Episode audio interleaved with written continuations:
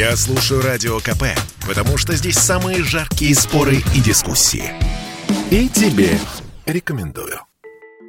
Соцсети обсуждают приговор Мосгорсуда по делу 19-летнего студента Матвея Юферова. Напомним, о чем речь. Осенним вечером студент столичного вуза в компании с другом прогуливался в городском парке и помочился на стенд с портретом ветерана Великой Отечественной войны. Попутчик Матвей снял это на видео и опубликовал в соцсетях.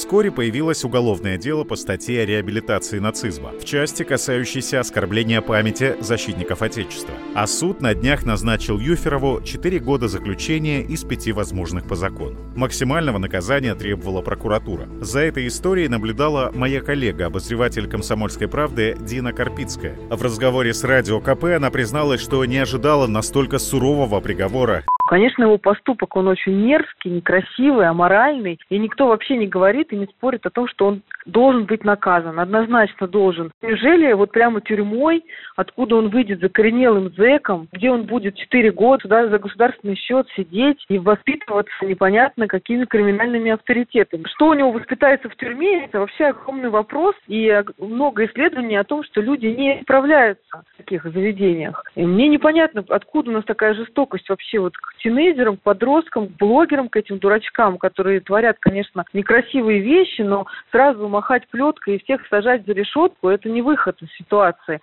Близкие Юферова говорят, что он не был блогером, у него в Инстаграм не более 500 подписчиков. Характеризуют как выходца из приличной семьи. Матвей, сын отставного военного, учился по специальности гостиничное дело. Вскоре после задержания он публично принес извинения. Сказал, что был пьян. Вот часть того обращения мне плохо самому, от самого себя. Я знаю то, что за это нет прощения, но я прошу меня простить. Происшествия, связанные с мемориалами, то и дело попадают в новостные сводки. Чаще всего в них фигурируют дети и подростки. Юристы считают, назначив 4 года реального заключения Юферову, суд вынес показательный приговор, чтобы никто подобного больше никогда не совершил. Но в этой ситуации мы забыли о гуманизме, отметила обозреватель «Комсомольской правды» Дина Карпицкая отправить его на принудительные работы, например, в дом престарелых, в дом ветеранов, чтобы он там менял памперсы, кормил стариков. Наверняка у него бы возникли совсем другие ощущения, он бы увидел, что это за люди, с ними пообщался, и, наверное, у него уважение бы к ветеранам воспиталось таким образом. Я предлагаю всех этих блогеров, которые, в принципе, не несут такую серьезную опасность, да, они не угрожают ничему здоровью, ни жизни, ни имуществу, как-то по-другому все-таки наказывать, отправляя их на принудительные работы. Пусть они метут улицы, те самые, где они там с голыми задницами стояли для Инстаграма, пусть они помогают ветеранам, это будет большая польза для них, и для общества.